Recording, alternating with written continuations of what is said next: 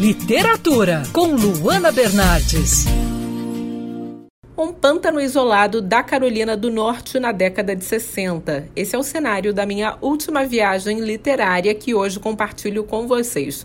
Um lugar bem longe daqui, da Delia Owens, conta a história de Kia, uma menina que aos seis anos de idade é abandonada pela família e se vê diante da solidão, em um local remoto, sem recursos e sem dinheiro.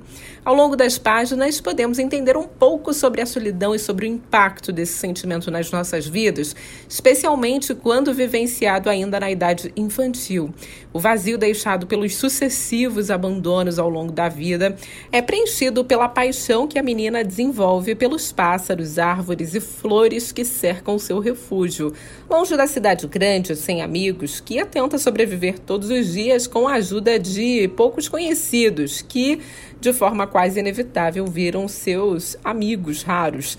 Enquanto seguimos a saga do crescimento da menina, também acompanhamos a história de um assassinato, em que Kia é a principal suspeita, ou seja, esse livro narra duas épocas diferentes. No futuro, quando a personagem tem 23 anos, e no passado, ao longo do seu crescimento e o período da sua infância.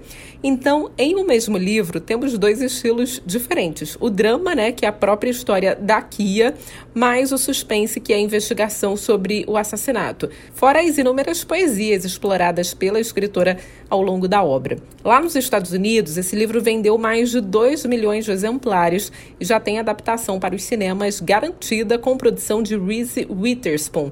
A atriz leu o trabalho, gostou tanto da história que resolveu levá-la para as telas do cinema.